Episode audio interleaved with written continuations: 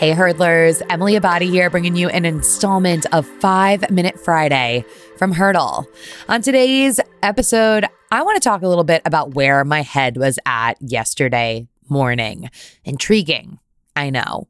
So picture this it's 5:54 a.m. Is it just me or do you also just like happen to wake up five to seven minutes before your morning alarm if you set one. Now, I have not been setting an alarm frequently over the past year, but I did have one set yesterday because I had a 9:45 a.m. flight and I knew that I wanted to move my body before the day ahead. I knew that if I was going to be sitting on a plane, if I was going to be stagnant, if I was going to feel a little blah, that a great way to kick off the day would be by getting in some movement. And so I set my alarm for 6 a.m. I roll over, it's 5:54. Everything in the room looks blurry, as it does at that time of day. And oh, I really didn't want to get up. I didn't want to get up at all. I rolled over, I put my feet on the ground. I walked straight to the kitchen closet where I happen to keep my sports bras. I don't know if anyone thinks that's weird. You obviously have not been in a New York City apartment. I grab my sports bra, I throw on some spandex, I put on some socks, I put on some sneakers, I throw on a sweatshirt, and before I know it, before I can really second guess myself, I'm out the door on my way to the gym. I get to the gym, I go to the locker room, I drop off my jacket, I walk up to this treadmill in the corner that I like to go to because not a lot of people are anywhere near that vicinity and it has its own TV and its own remote and it's just it's my spot. Period.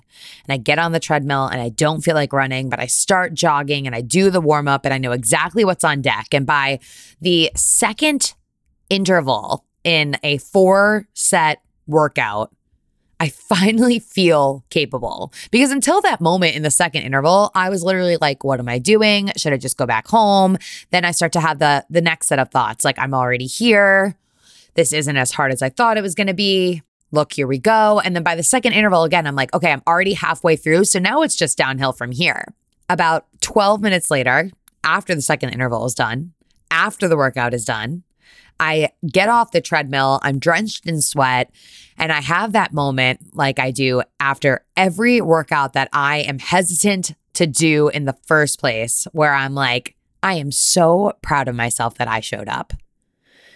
Granted, yesterday was an early workout day, but it's not the only time I felt this way lately. In fact, a lot of the time lately, I feel like my motivation is dwindling, especially with daylight savings Staying in bed is tempting, taking some time is tempting. And although I cannot preach enough about listening to your body and taking the time when you really feel like you need it, when you feel like you just need a beat, cool, take the time. But for me, this week, three different days, I thought to myself, oh, I don't know if I want to do this.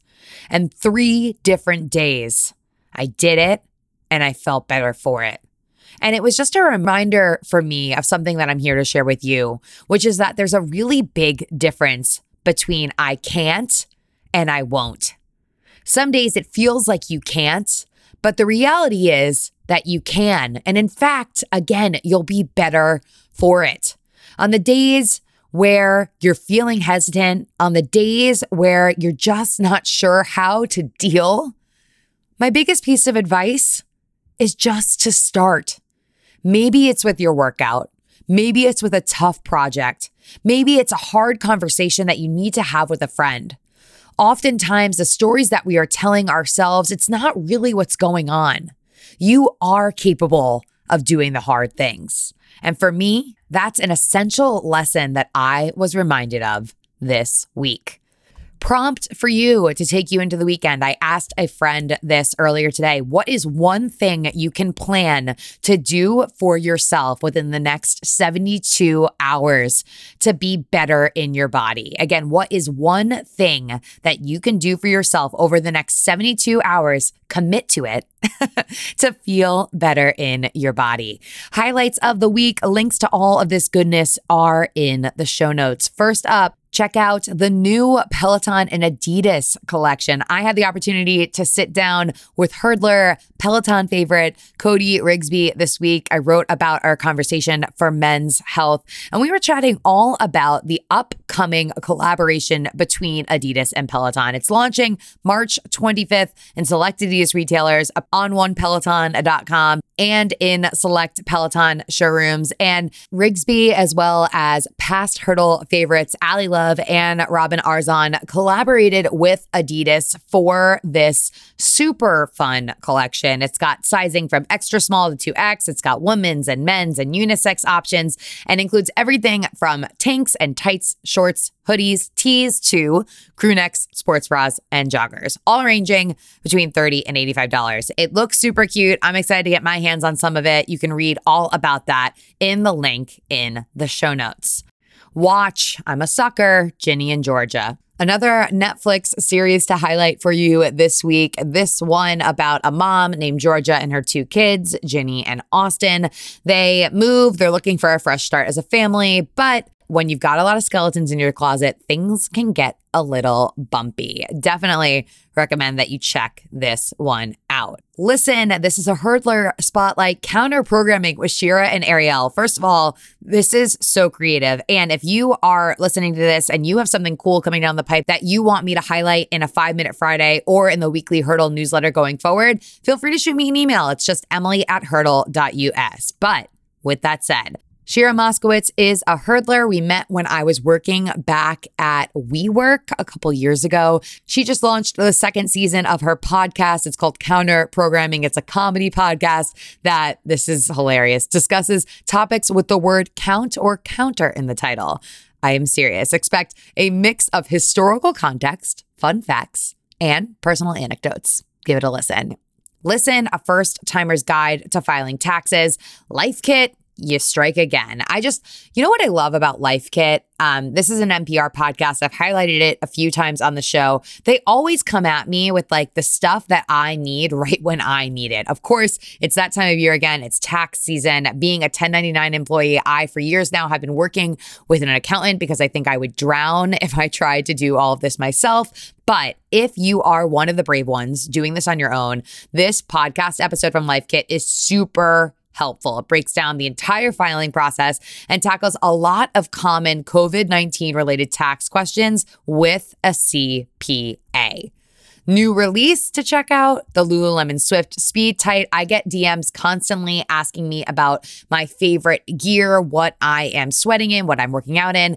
My favorite all time tight from Lululemon is the All the Right Places tight. They have pretty much stopped making it except in a cropped length, which isn't my personal go to. However, it seems as though they may be replacing it with this new addition. Again, it's called the Swift Speed Tight, and it's got the same amount of pockets as the All the Right Places Tight, which made the All the Right Places Tight one of my favorites. And bonus, the back one zippers now. I recently snagged a pair and ran in them for the first time this week. Really loved the feeling. And one other thing to highlight in these, they are super high waisted. Again, a link to grab those if you're interested is in the show notes.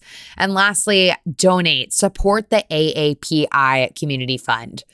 There has been, as many of us know, um, a surge of violence against Asians in our country and across the globe. And it is absolutely devastating and heartbreaking. And this week, there was another shooting spree down in Atlanta where eight people were killed, including six women of Asian descent. GoFundMe put together this fund. All the donations received through the fund will be granted to trusted AAPI organizations working to rectify the racial inequalities in our society. So if you can give, I highly encourage you to do so. Uh, if you want to learn more about other ways that you can support the Asian American community right now, I'm also linking to a really great article that was put out yesterday by GQ in the show notes.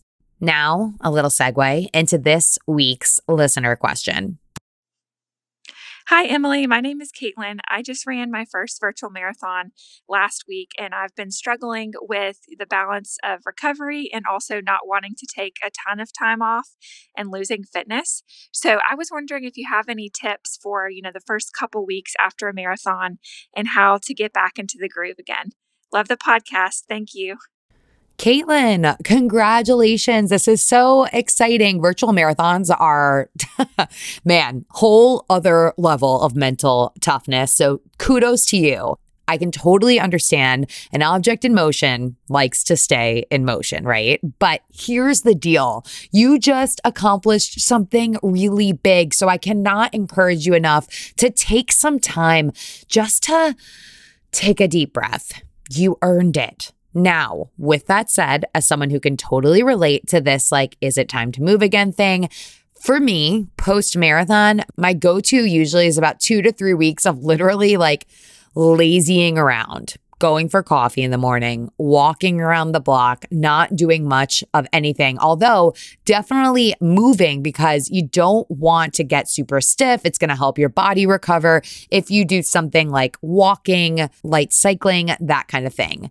Then, I would encourage you to ask yourself, like, what is the next goal that I want to go after? What is the next thing that I want to focus on? Maybe it's time to jump into a strength cycle. Maybe it's time to get familiar with something that you haven't tried before, like kettlebell work or yoga. You know, be mindful that you've just put your body through a lot. So, how can you help yourself get stronger, build back up so that you can get back into, if running happens to be it, your chosen modality?